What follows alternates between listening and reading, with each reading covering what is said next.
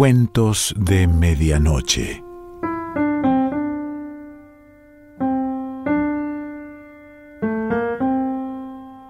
El cuento de hoy se titula Dan Auta y pertenece a Ortega y Gasset.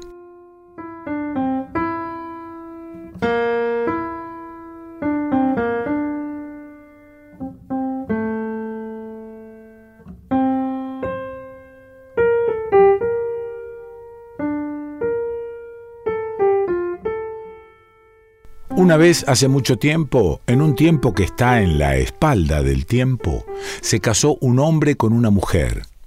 Solos se fueron al bosque, cultivaron la tierra y se hicieron cuanto necesitaban. Tuvieron una hija que llamaron Sarra. Pasaron soles y soles y cuando Sarra era ya moza, tuvieron otro hijo tan pequeño que le llamaron Dan Auta. Poco después el padre enfermó. Me muero, se dijo el padre y llamó a Sarra. Me muero, le dijo el padre. Dan Auta queda junto a ti. No le abandones y sobre todo cuida de que Dan Auta no llore nunca. El padre dijo esto y se murió. Poco después la madre enfermó. Me muero, se dijo la madre, y llamó a Sarra. Me muero, dijo a Sarra la madre. Dan Auta queda junto a ti, no le abandones, y sobre todo, cuida de que Dan Auta no llore jamás. La madre dijo esto y se murió. Permanecieron solos en el bosque Sarra y Dan Auta pero les quedaba un granero lleno de harina del árbol del pan, y un granero lleno de habichuelas, y un granero lleno de sargo.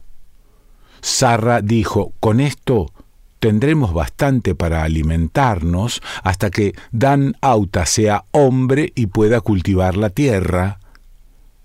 Sarra se puso a moler maíz para hacer comida. Cuando tuvo la harina delgada, la puso en una calabaza y la llevó a la choza para cocerla.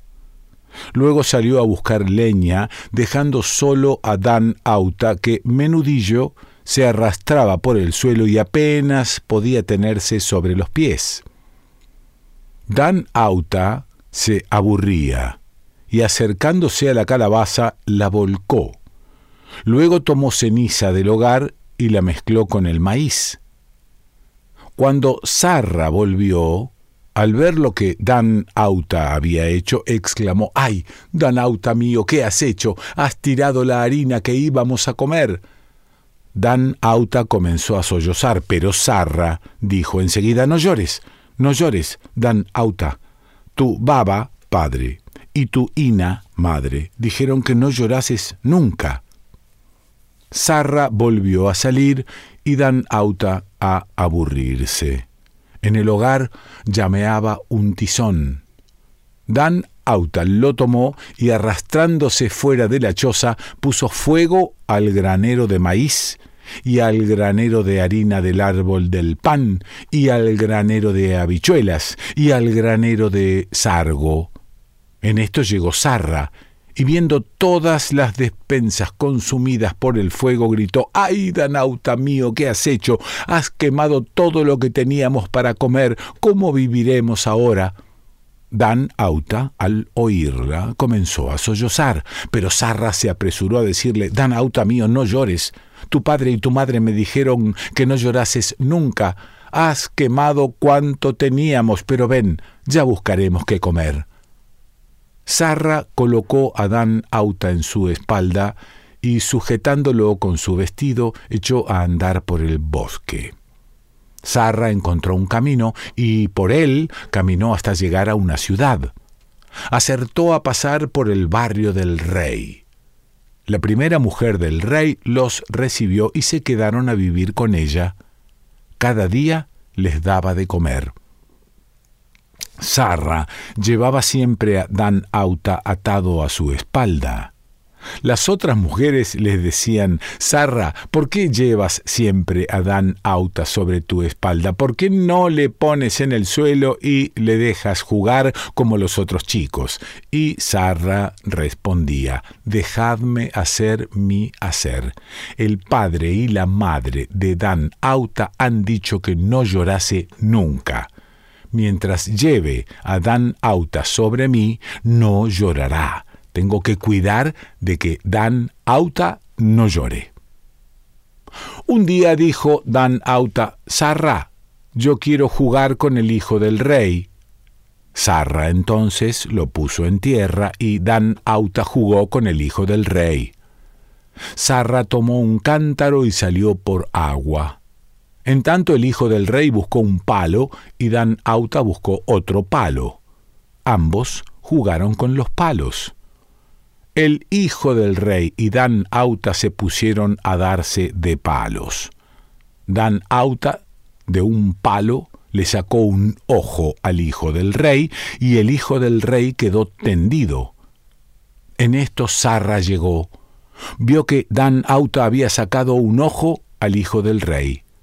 Nadie estaba presente. El hijo del rey comenzó a gritar. Sarra dejó el cántaro y tomando a Dan Auta salió de la casa, salió del barrio del rey, salió de la ciudad todo lo deprisa que pudo. Nadie estaba presente cuando Dan Auta sacó el ojo al hijo del rey, pero el niño gritó. El rey, al oírlo, preguntó ¿Por qué llora mi hijo? Sus mujeres fueron a ver lo que ocurría y al notar la desgracia comenzaron a gritar. Oyó el rey los gritos de sus cuarenta mujeres y acudió presuroso. ¿Qué es esto? ¿Quién ha hecho esto? preguntó el rey, y el hijo del rey repuso Dan Auta. Salid, dijo entonces a sus guardianes, id por toda la ciudad, buscad por toda la ciudad a Sarra y Dan Auta. Los guardias salieron y miraron casa por casa, pero en ninguna hallaron lo que buscaban. En vista de ello, el rey llamó a sus gentes, llamó a todos sus soldados, llamó a los de a pie y a los de a caballo y les dijo, Sarra y Dan Auta han huido de la ciudad, busquémoslos en el bosque. Yo mismo iré con los de a caballo para buscar a Sarra y a Dan Auta. Dos días seguidos había corrido Sarra con Dan Auta al lomo. Al cabo de ellos no podía más y justamente entonces oyó que el rey y sus caballeros llegaban en su busca. Había allí un árbol muy grande y Sarra dijo subiré al árbol y así podré ocultarme entre las hojas con Dan Auta. Subió, en efecto, al árbol con Dan Auta a su espalda y se ocultó en la tupida fronda. Poco después llegaba junto al árbol el rey con los caballeros. He cabalgado dos días, dijo, y estoy cansado. Poned mi silla de cañas bajo el árbol, que quiero descansar. Así lo hicieron sus hombres, y el rey se tendió en su silla bajo la rama donde Sarra y Dan Auta reposaban. Dan Auta se aburría, pero vio al rey allá abajo y dijo a Sarra, Sarra. Sarra dijo, Calla, Dan Auta, calla. Dan Auta comenzó a sollozar. Sarra se apresuró a decirle No llores, Dan Auta, no llores. Tu padre y tu madre me dijeron que no llorases nunca. Di lo que quieras. Dan Auta dijo Sarra, quiero hacer pis. Quiero hacer pis encima de la cabeza del rey. Sarra exclamó Ay, Dan Auta, nos matarán si haces eso, pero no llores y haz lo que quieras. El rey miró entonces a la pompa del árbol, vio a Sarra, vio a Dan Auta y gritó Traed hachas y echemos abajo el árbol. Sus gentes corrieron y trajeron hachas. Comenzaron a batir el árbol. El árbol tembló. Luego dieron golpes más profundos en el tronco. El árbol vaciló. Cuando llegaron a la mitad del tronco y el árbol empezó a inclinarse, Sarra dijo, Ahora nos prenderán y nos matarán. Un gavilán gigante voló entonces sobre el bosque y vino a pasar cerca del árbol donde Sarra y Dan Auta reposaban. Sarra vio al gavilán. El árbol se inclinaba, se inclinaba. Sarra dijo al gavilán, Gavilán mío, las gentes del rey van a matarnos, a Dan Auta y a mí, si tú no nos salvas. Oyó el gavilán a Sarra, y acercándose puso a Sarra y a Dan Auta sobre su espalda. El árbol cayó, y el pájaro voló con Sarra y Dan Auta. Voló muy alto sobre el bosque, siguió volando hacia arriba, siempre hacia arriba. Dan Auta miraba al pájaro, vio que movía la cola como un timón y se entretuvo observándola bien. Pero luego Dan Auta se aburría y dijo, Sarra. Sarra repuso, ¿qué más quieres, Dan Auta? Y como Dan Auta sollozase, añadió, no llores, no llores que padre y madre dijeron que no lloraras, di lo que quieres. Dan Auta dijo, quiero meter el dedo en el agujero que el pájaro lleva bajo la cola. Dijo Sarra, si haces eso, el pájaro nos dejará caer y moriremos. Pero no llores, no llores, y haz lo que quieras. Dan Auta introdujo su dedo donde había dicho.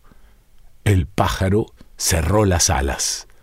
Sarra y Dan Auta cayeron, cayeron de lo alto.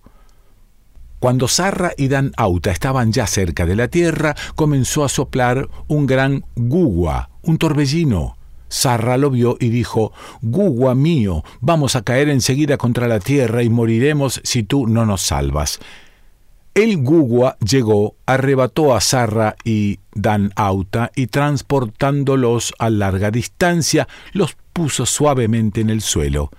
Era aquel sitio un bosque de una comarca lejana. Sarra avanzó por el bosque con Dan Auta y encontró un camino.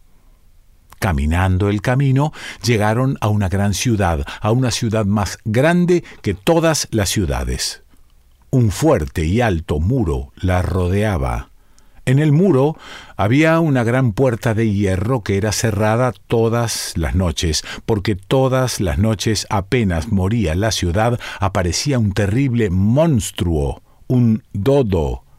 Este dodo era alto como un asno, pero no era un asno. Este dodo era largo como una serpiente gigante, pero no era una serpiente gigante. Este dodo era fuerte como un elefante, pero no era un elefante. Este dodo tenía unos ojos que dominaban en la noche como el sol en el día. Este dodo tenía una cola. Todas las noches el dodo se arrastraba hasta la ciudad. Por esta razón se había construido el muro contra la gran puerta de hierro. Por ella entraron Sarra y Dan Auta. Tras el muro, junto a la puerta, vivía una vieja. Sarra les pidió que los amparase. La vieja dijo, Yo os ampararé. Pero todas las noches viene un terrible dodo ante la ciudad y canta con una voz muy fuerte. Si alguien le responde, el dodo entrará en la ciudad y nos matará a todos. Cuida, pues, de que Dan Auta no grite. Con esta condición yo os ampararé. Dan Auta oía todo esto. Al día siguiente fue Sarra al interior de la ciudad para traer comida. Entretanto, Dan Auta buscó ramas secas y pequeños trozos de madera que encontró junto al muro. Luego corrió por la ciudad y donde veía un macodi, piedra redonda con que se machacaba el grano sobre una losa, lo levantaba. Así reunió cien macodis. Luego se dijo, solo necesito unas tenazas, y andando por la ciudad vio unas abandonadas. Junto al muro donde había amontonado la leña, colocó los macodis y ocultas bajo ellos las tenazas. Nadie advirtió la faena del pequeño Dan Auta. A la vuelta, Sarra le dijo, Entra enseguida en la casa, Dan Auta, porque pronto vendrá el terrible Dodo y puede matarnos. Dan Auta repuso, Yo quiero quedarme hoy aquí afuera. Sarra dijo, entra en casa. Dan Auta comenzó a sollozar, pero Sarra le dijo inmediatamente, Dan Auta mío, no llores. Tu padre y tu madre dijeron que no llorases nunca. Si quieres quedarte fuera, quédate fuera. Sarra entró en la casa donde estaba la vieja. Dan Auta permaneció fuera sentado ante la casa de la vieja. Todas las gentes de la ciudad estaban en sus casas, y habían cerrado tras de sí las puertas. Solo Dan Auta quedaba a la intemperie. Corrió al lugar donde había puesto la leña y le prendió fuego. Los macodis en el fuego se pusieron ardientes como ascuas. En esto se sintió que llegaba el dodo. Subió al muro Dan Auta y vio al monstruo que venía a lo lejos. Sus pupilas brillaban como el sol y como incendios. Dan Auta oyó al dodo que con una voz terrible cantaba Guayani agarinana ni dodo, ¿quién es en esta ciudad como yo, dodo? Cuando Dan Auta oyó esto, cantó a su vez desde el muro con todas sus fuerzas hacia el dodo. Naiyakai agarinana naiyakai ni auta. Yo soy como tú en esta ciudad, yo soy como tú, yo Auta. Cuando oyó esto el dodo, se acercó a la ciudad, llegó muy cerca, muy cerca y cantó Guayanani agarinanani dodo. Al cantar esto, el dodo, los árboles se estremecían en el aire y la hierba seca empezó a arder. Pero Danauta contestó, Nai Yakai Agarinana Nai Yakai ni Auta. Al oír esto, el dodo se alzó sobre el muro. Dan Auta bajó corriendo y se fue junto al fuego, donde relumbraban como ascuas los macodis ardientes. El dodo entonces cantó de nuevo con voz más terrible que nunca, y Dan Auta una vez más le contestó. Todos los hombres en la ciudad temblaron dentro de sus casas al oír tan cerca la horrible voz del monstruo. Más fiero que nunca el dodo comenzó a repetir su canto, Boyani, pero al abrir sus fauces para este grito, Dan Auta le lanzó con las tenazas diez macodis ardientes que le abrazaron la garganta. Enronquecido gritó el dodo a Garinana, pero Dan Auta le hizo tragar otros diez macodis incendiados que le hicieron prorrumpir un gran quejido. Entonces, con voz débil, siguió Ni Dodo y Dan Auta, aprovechando la abertura de las fauces, le envió el resto de los macodis. El dodo se retorció y murió mientras Dan Auta, subiendo al muro, cantó Naiyakai agarinana Naiyakai ni Auta. Luego, con un cuchillo que había dejado fuera de la casa, cortó al dodo la cola y ocultándola en un morralillo, entró con ella en la habitación de la vieja, se deslizó junto a Sarra y se durmió. A la mañana siguiente salían de sus casas cautelosamente los habitantes de la ciudad. Los más decididos fueron a ver al rey. Él preguntó ¿Qué ha sido lo que esta noche ha pasado? Ellos respondieron No lo sabemos. Por poco no nos morimos de miedo. La cosa ha debido ocurrir junto a la puerta de hierro. Entonces el rey dijo a su ministro de casas Ve allá y mira lo que hay. El ministro de Casas fue allá y subiendo medroso al muro vio al dodo muerto. Corriendo volvió al rey y dijo, Un hombre poderoso ha matado al dodo. Entonces el rey quiso verlo y cabalgó hasta el muro. Vio al monstruo tendido y sin vida. El rey exclamó, En efecto, El dodo ha sido muerto y le han cortado la cola. Busquemos al valiente que lo ha matado. Un hombre que tenía una yegua la mató y le cortó la cola. Otro hombre que tenía una vaca la mató y le cortó la cola. Otro que tenía un camello lo mató y le cortó la cola. Cada uno de ellos fue al rey y mostró la cola de su animal como si fuese la del dodo. Pero el rey conoció el engaño y dijo, Todos sois unos embusteros. Vosotros no habéis muerto al dodo. Yo y todos hemos oído en la noche la voz de un niño. ¿Vive por aquí cerca, junto a la puerta de hierro, algún niño extranjero? Los soldados fueron a casa de la vieja y preguntaron, ¿Vive aquí algún niño forastero? La vieja respondió, Conmigo viven Sarra y Dan Auta. Los soldados fueron a Sarra y preguntaron, Sarra, ¿ha matado al dodo el pequeño Auta? Sarra respondió, Yo no sé nada, pregúntenselo a él. Entonces fueron los soldados a Dan Auta y le preguntaron, Dan Auta, ¿has matado tú al dodo? El rey quiere verte. Dan Auta no respondió. Tomó su morralillo y fue con los soldados ante el rey. Abrió el morralillo y sacando la cola del dodo la mostró al rey. Entonces el rey dijo, Sí, Dan Auta ha matado al terrible dodo.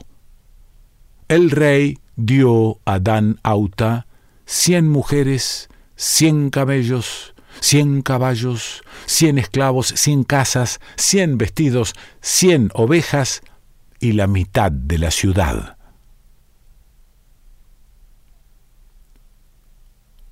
José Ortega y Gasset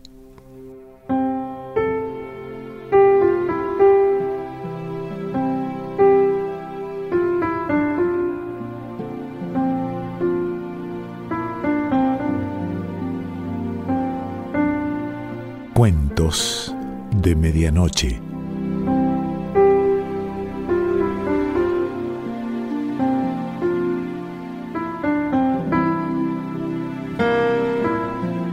Selección Pancho Mondino. Idea y lectura Quique Pessoa.